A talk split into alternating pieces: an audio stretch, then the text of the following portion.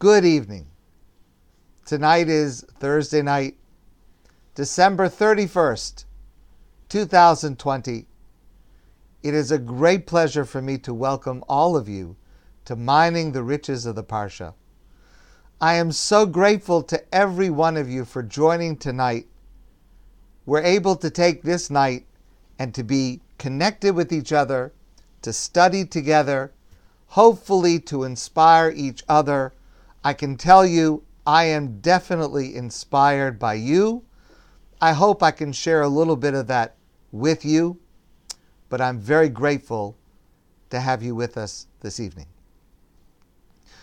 The Rav Rabbi Yosef Soloveitchik pointed out that the narrative of the book of Bereshis, the first of the five books of the Torah, is completed in last week's parsha, the parsha Vayigash, at the end of which Yaakov and his family are in Egypt, which sets the stage for next week's parsha, which begins the book of Shemos, the second book of the Torah, which tells of the persecution in Egypt and the exodus from Egypt. Our parsha this week, the parsha Vayechi, is an interruption in that narrative. And it's an interruption that focuses on the death of Yaakov. Because death and preparing for death is an important part of life. And the Torah has a lot to say about it. So our parsha is filled with lessons about an uncomfortable subject for many of us, but lessons that are in fact uplifting and life affirming.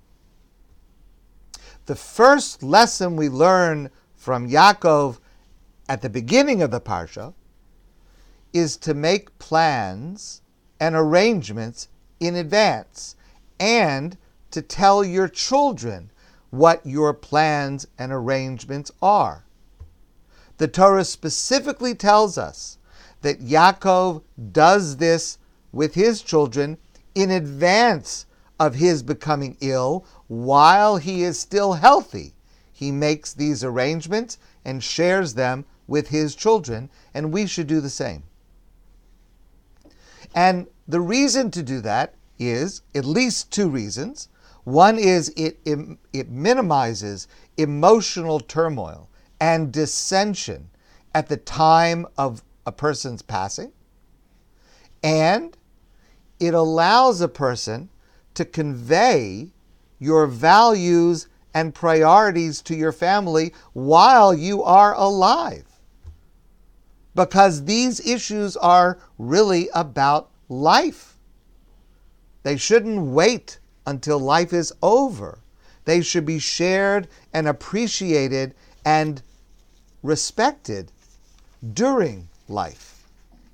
Now, I strongly suggest making arrangements for medical decisions in the event you are not able to make those decisions when the time comes.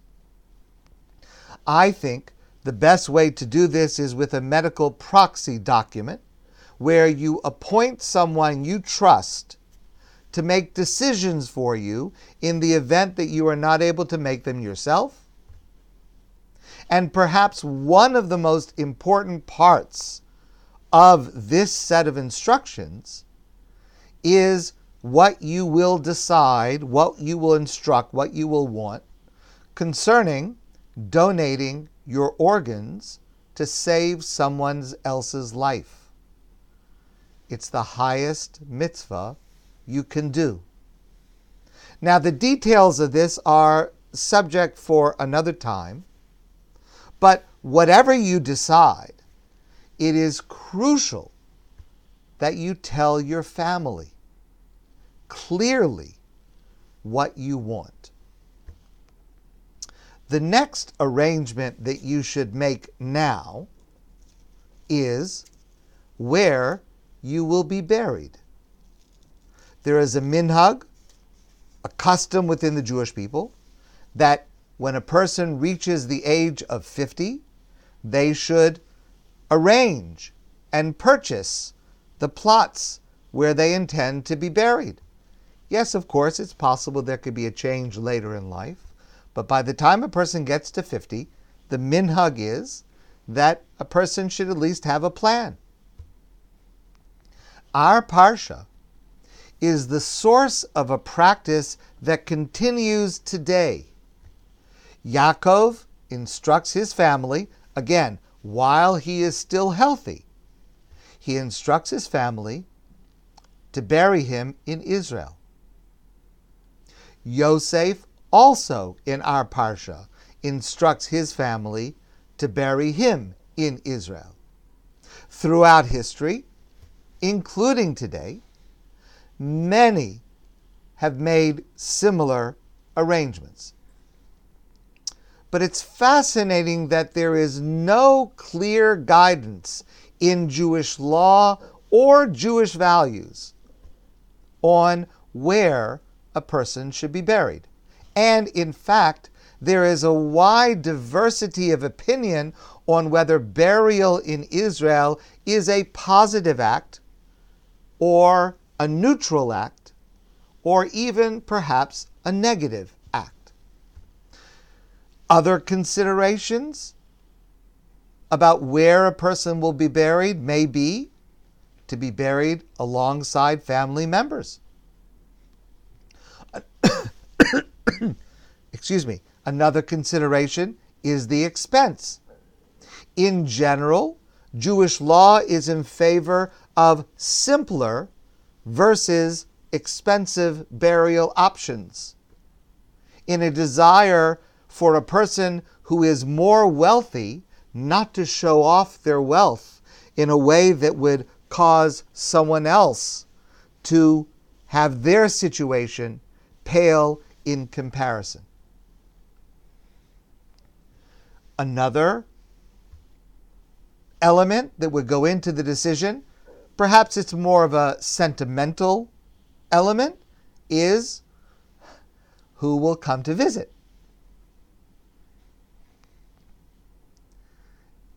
And of course, that's not something that you're going to be able to predict with any accuracy in advance. In general, I encourage burial in Israel unless there are mitigating factors that apply in your situation.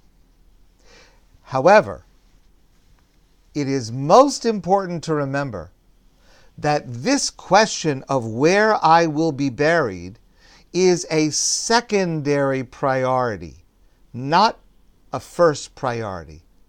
Because the body, our body, is buried as an act of respect for having served during our life as the clothing of our soul, our neshama. But it is the soul, it is the neshama our spiritual being, our connection to God, that is our true identity. After we pass away, we are not located where we are buried. We are located with our neshama, which is eternal.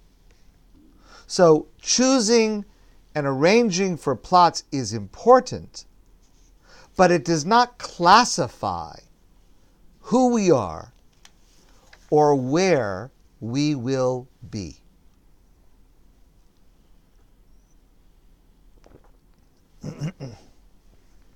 Another crucial lesson Yaakov teaches us in our parsha is to bless our children and grandchildren and to instruct our children and grandchildren.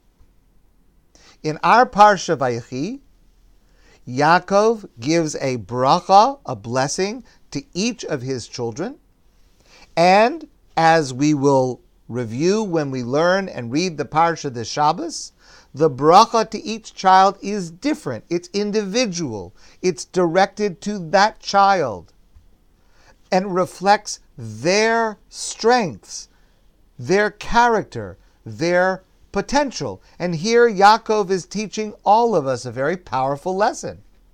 And that is not just to give a general bracha. You should all be a mensch. You should all be good. Uh, all right, that's important. That's very important. But it's also necessary for parents to specify to each individual child what relates to that child. Simply understanding, Rav Shamshul Hirsch makes this point, simply understanding the uniqueness of each child is itself a blessing to that child. But what's critical is the pasuk, the verse that introduces these blessings. Vayikra Yaakov el Banav. Yaakov called to his children. Vayomer, and he said to them, He'asfu, gather together. Va'agidalachem, and I will tell you, Esa sheyikra eschem ba'achris hayamim, what your role will be in the future, what I hope for you in the future. Gather together, and I will tell you. Note this critical word, He'asfu, gather. It is only by gathering, only by coming together, each with your own individual, unique strengths and character, still only with He'asfu, only by gathering, can each of you receive your own unique individual blessing. So let me share with you very briefly two layers to the significance of this word He'asfu, this gathering. It might seem intuitive to give each child their bracha in private. Each child is spoken to alone in private and told what relates to that child, and the next one to that child. That might seem reasonable, it may be intuitive to us. But Rav Yaakov Kamenetsky points out that that is specifically not what Yaakov does. Yaakov starts with He'asfu, gather together. They are all present. And in front of everyone, Yaakov addresses each one uniquely and individually. And the message is very, very important. The message is to each of his children every one of you is different you will each grow up to different destinies. Yaakov's 12 children would each grow to form, to create separate tribes of the Jewish people with their own boundaries. But Yaakov says to them, each of you, as different as you are from each other, you have to know not only your own strength and weakness, you also have to know the strengths and weaknesses of every one of your siblings. Because only then can you know how you can help each one of them. And only then can you know to whom you could go when you need help.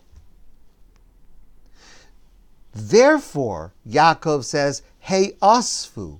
Instead of speaking to each of them privately, gather together because you all need to hear what is unique about this one and unique about this one, the strength of this one, the weakness of that one. You all need to hear that because that will help create. That will help Yaakov leave behind a more unified, cohesive family, notwithstanding their diversity.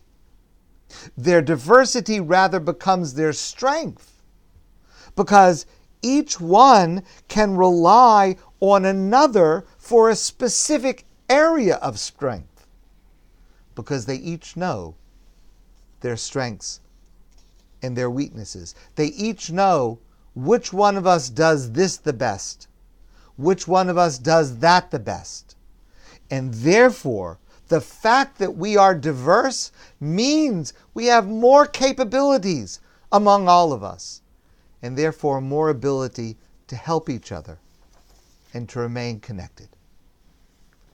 The second layer of significance of this word hey asvu, gather together,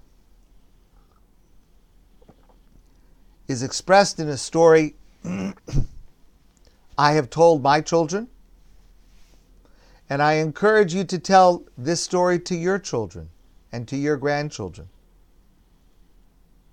The story is about an old man who gathered his children together and he handed them a bunch of sticks tied tightly together, a thick bunch. And the father said to each of the children, from the oldest to the youngest, I want you to break the sticks. Well, the sticks were all tied together, forming a thick bunch. None of the children, not even the strongest, was able to break them. Then the father said, Now untie the string, and each of you take one stick. And now I want you to break the stick. And of course, each child was able to easily break the stick. Any single stick, like any single sibling, can be easily broken. But when the sticks or a family are all bound together as one, they are unbreakable. Hey, Asvu, Yaakov says to his children, gather together, because each one of you could break. But if you stand together, you will be invincible you will be unbreakable. That's an incredible lesson in how to live life that Yaakov teaches his children, and a lesson we should try to share with our children and our grandchildren as well.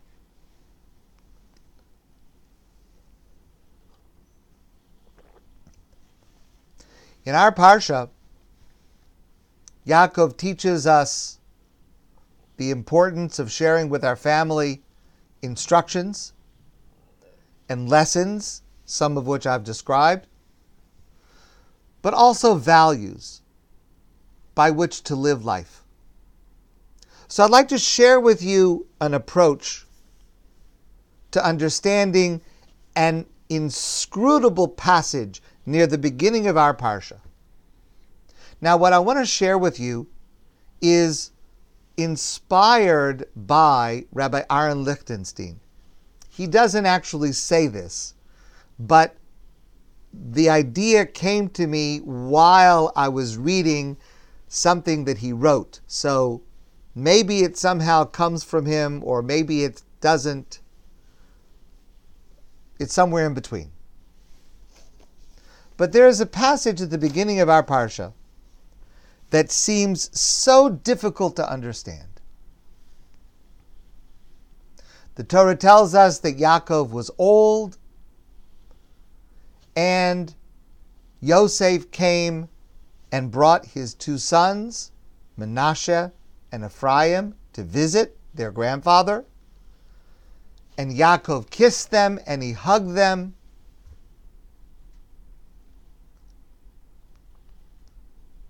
And then Yaakov wanted to give a blessing to these two grandchildren, Menashe and Ephraim. So the Torah tells us that Yosef, their father, took the two boys. He placed Ephraim to his right, Yaakov's left, and Menashe to his left, Yaakov's right. Menashe was the firstborn. So Menashe was placed in the position of honor in front of Yaakov's right hand. Ephraim was younger. He was placed in the secondary position in front of Yaakov's left hand. At that moment, Yaakov crossed his hands so that his left weaker hand was on the head of Menashe the firstborn, but his right stronger hand was over the head of Ephraim, the younger son. The Torah says when Yosef saw that Yaakov had switched his hands, he tried to protest, to tell his father, no, Menashe is the firstborn. He is in the position of honor. Your right hand should be on his head. But Yaakov said to Yosef, I know, my son, I know. I know what I'm doing. And on that day, Lemar, on that day Yaakov blessed them, and he said, Yivorech Yisrael lemar. In the future, the Jewish people, parents will give this blessing to their sons. There's another blessing for daughters, but this is the blessing about sons. Yesimcha Elokim ke'Ephraim Menashe. May God make you like Ephraim and Menashe. V'yasem es Ephraim lifnei Menashe. And we will mention Ephraim's name, the younger son, before we mention the name of Menashe, the older son. That's our minhag, our practice of giving our children a blessing. Many of us have that custom on Friday night to bless our children. That's the narrative. And it is so hard to understand. Because Yaakov, Yaakov, Yaakov, you suffered so much from jealousy between brothers. You suffered with preferential treatment to you over your older brother Esav. You, Yaakov, had a hand, a hand in causing the dissension between Yosef and his brothers.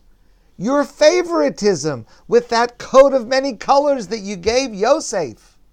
You showed favoritism to one child and created enmity and jealousy. If anyone should know to avoid choosing a younger over an older and the way in which it can lead to terrible, terrible dissension. It should be Yaakov. How could Yaakov do it again at the end of his life? How could he switch his hands and show this preference, this honor for the younger child over the over, over the older child? You know, Every time I read this parsha, I want to I want to scream out, Yaakov, Yaakov, don't do it. Haven't you learned your lesson? It happened so many times already. How could you do it again?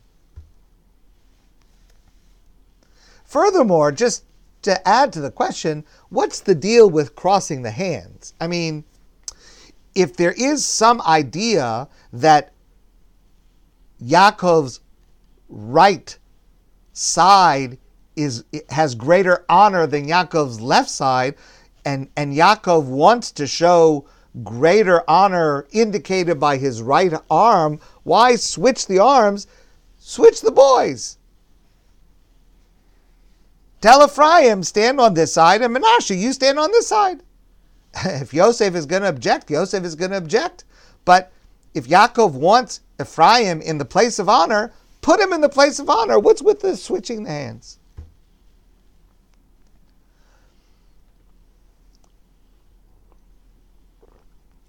So, the answer I'd like to suggest to you is based on the fact that at this point, we don't know anything about these two boys except their names. And their names are very interesting. We learned their names two weeks ago in the Parsha of Miketz, when they were born to Yosef and his wife. Yosef named his son Ephraim, Ki Hifrani Elokim Be'eretz Anyi, because God caused me to be fruitful in the land of my oppression. The name Ephraim. Now, with that name, Yosef expresses I'm in Mitzrayim, I'm in Egypt, I've been suffering, I've been in exile, I've been lonely, I've been mistreated, but still, but still, I have been fruitful. I've been productive. I have accomplished. And yet, notwithstanding what I have accomplished, Mitzrayim is not where I want to be. Mitzrayim is still a land of oppression. I want to be at home. I want to be with my father. I want to be with my family. That's the idea that is conveyed by the name Ephraim. I want to be with my family. Menashe, Yosef named his son Menashe, Kinishani Elokim es kol amali, God has helped me forget all of my hardship. Ve'es kol beis avi, and God helped me forget my father's house. We discussed this verse last week.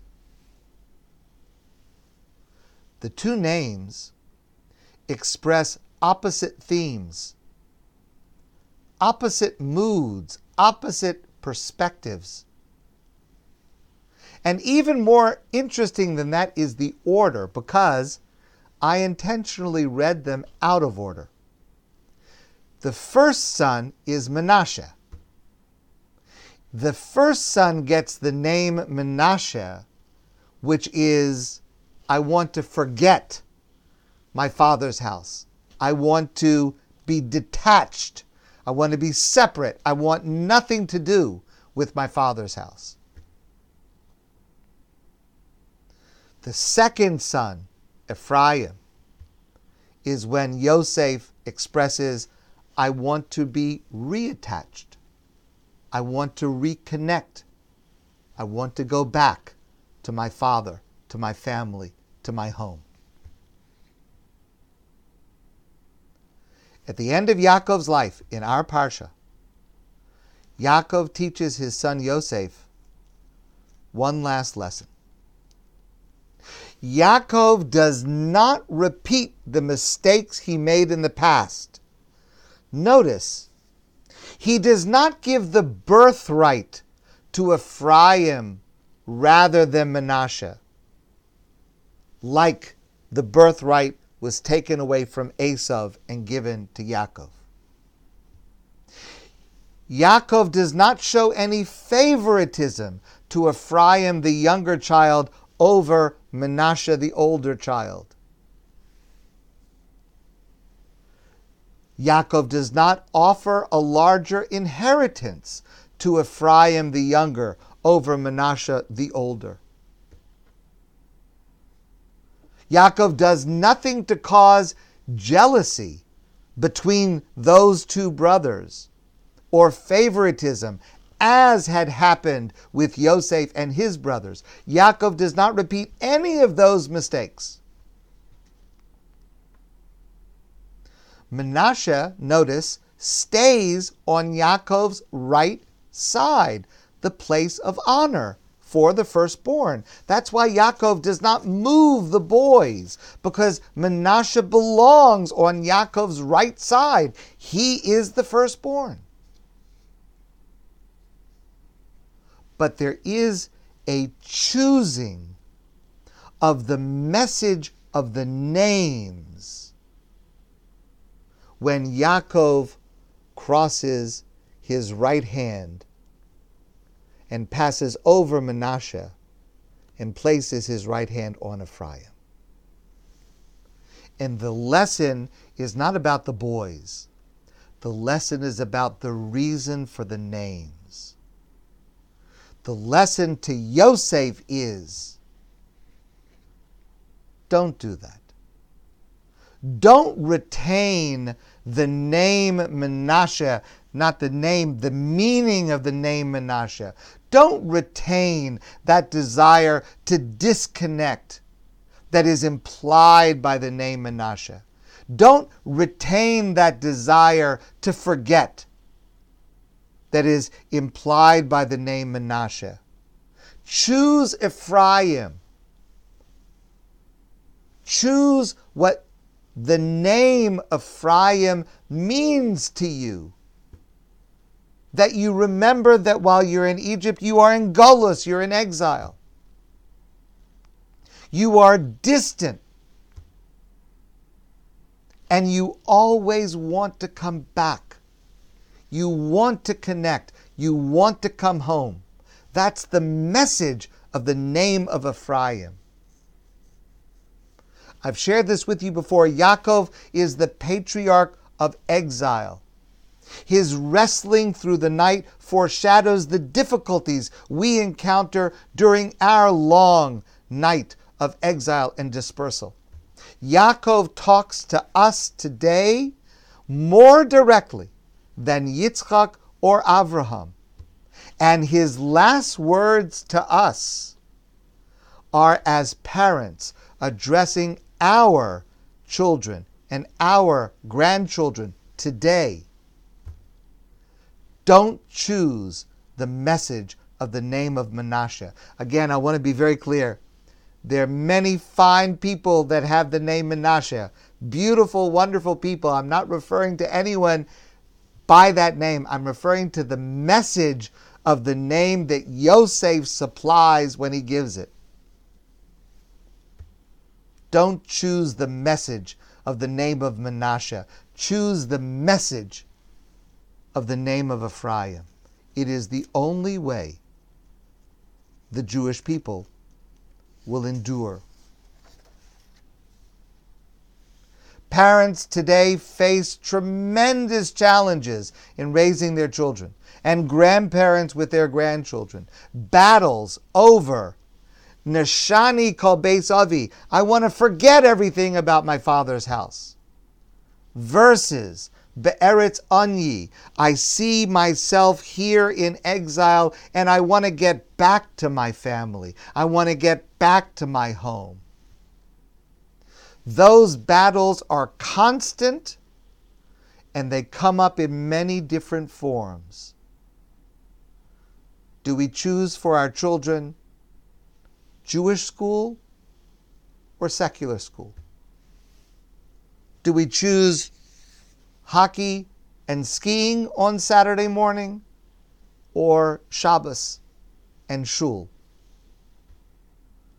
Do we encourage our children to dress and speak like what they see on TV and in movies?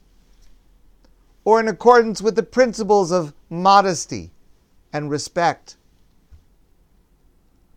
what do we have to say to our children when they start dating? Many parents are more and more reluctant to give clear guidance. Yaakov teaches us that we must put our hand down firmly on the head of Ephraim. Now, it seems to me Yosef named his children in this order to express how he processed what happened to him in his life. And we discussed this last week. As Yosef went through the trauma of what his brothers did to him, selling him into slavery, and then imprisonment, he wanted to forget. He wanted to be disconnected from that family that had hurt him so badly.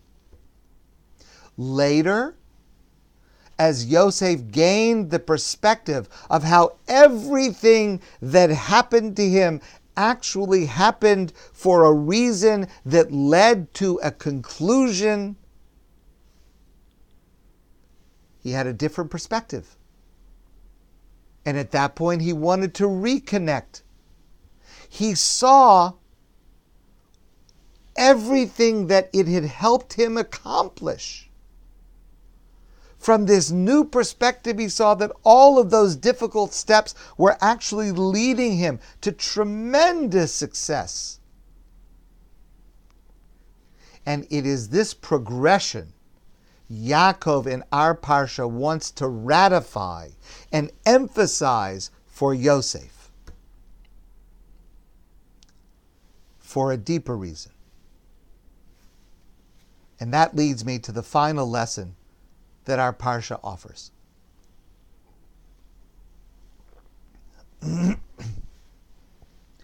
when we, God forbid, suffer a loss,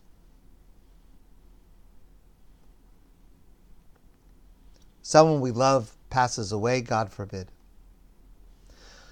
We work toward, we hope for, we pray for consolation, comfort, nechama. When we visit a mourner, we attempt to be menachem avel, to console the mourner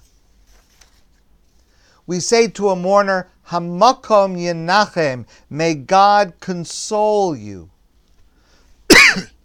what does that mean? How do we accomplish that? A number of great scholars have pointed out the first word, the first time that word nechama is used in the Torah, it's at the end of the parsha of Bereshis and it's used in reference to God changing his view, changing his perspective. When someone we love passes away, there are two conflicting moods or points of view. There is the mood of sadness and loss and loneliness without that person and hurt at how they suffered. And there is the mood, the perspective, the point of view of joy of having that person in our life, gratitude for all they did for us, blessing of all the wonderful memories that we have. Now, those two opposite moods, perspectives, they compete with each other. And they will be present within each person differently at different times.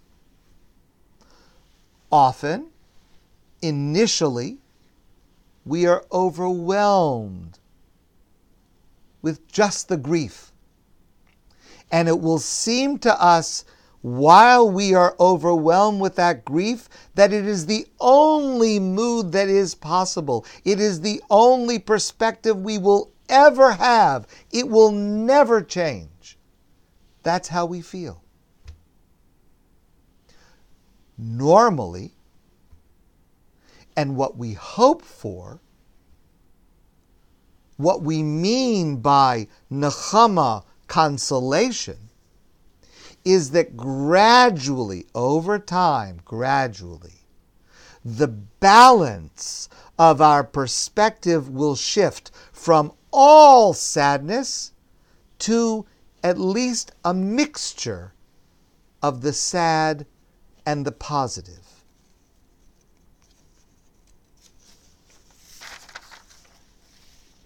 The sadness will never go away. This does not mean that the sadness will ever leave completely. It will not. It will never leave. But under normal circumstances, with time, it will be balanced with hopefully, eventually, a preponderance of good memories and gratitude. And this is a dynamic process. The balance will go back and forth.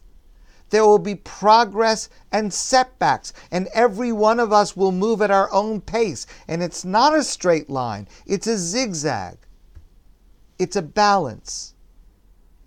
Nechama, consolation, is that gradual shift in outlook. That shift in perspective is the process Yosef went through. And it's the process Yaakov encourages. And it is the process we teach our children to adopt. Every time we bless them and put Ephraim before Menashe. Because this process does not only occur with death, it is a process that occurs with every loss, every setback.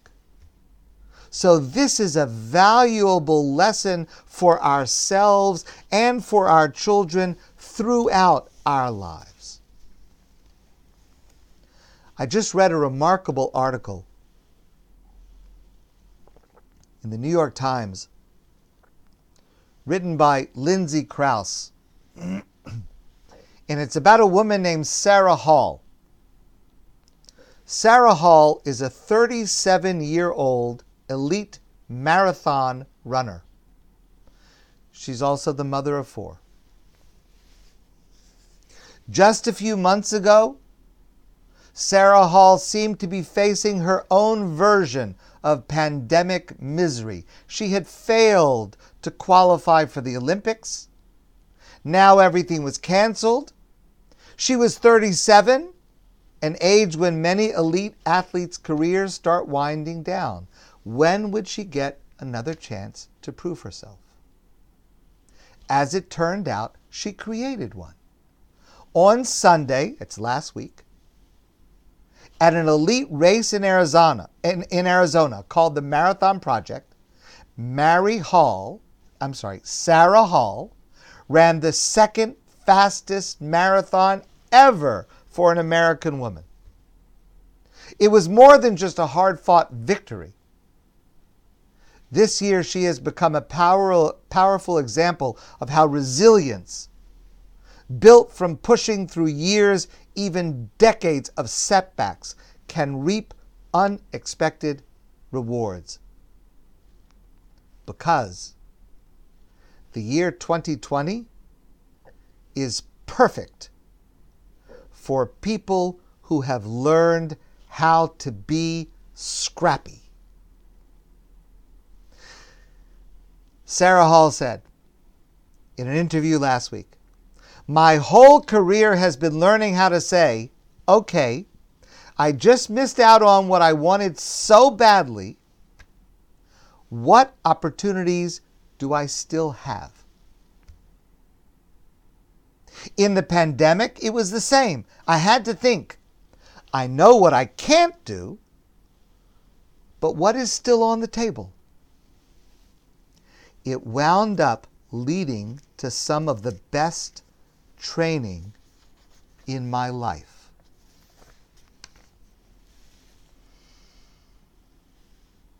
In a very short while, tonight, 2020 comes to an end. Many of us have a Menashe feeling to this past year. Let's forget it as quickly as possible, preferably with the aid of some alcohol. And that's understandable. That's normal to feel that way. But Yaakov teaches us, and Yosef teaches us, and Sarah Hall teaches us, we would be better served by working on an Ephraim perspective on the year 2020. If not tonight, maybe it's too soon.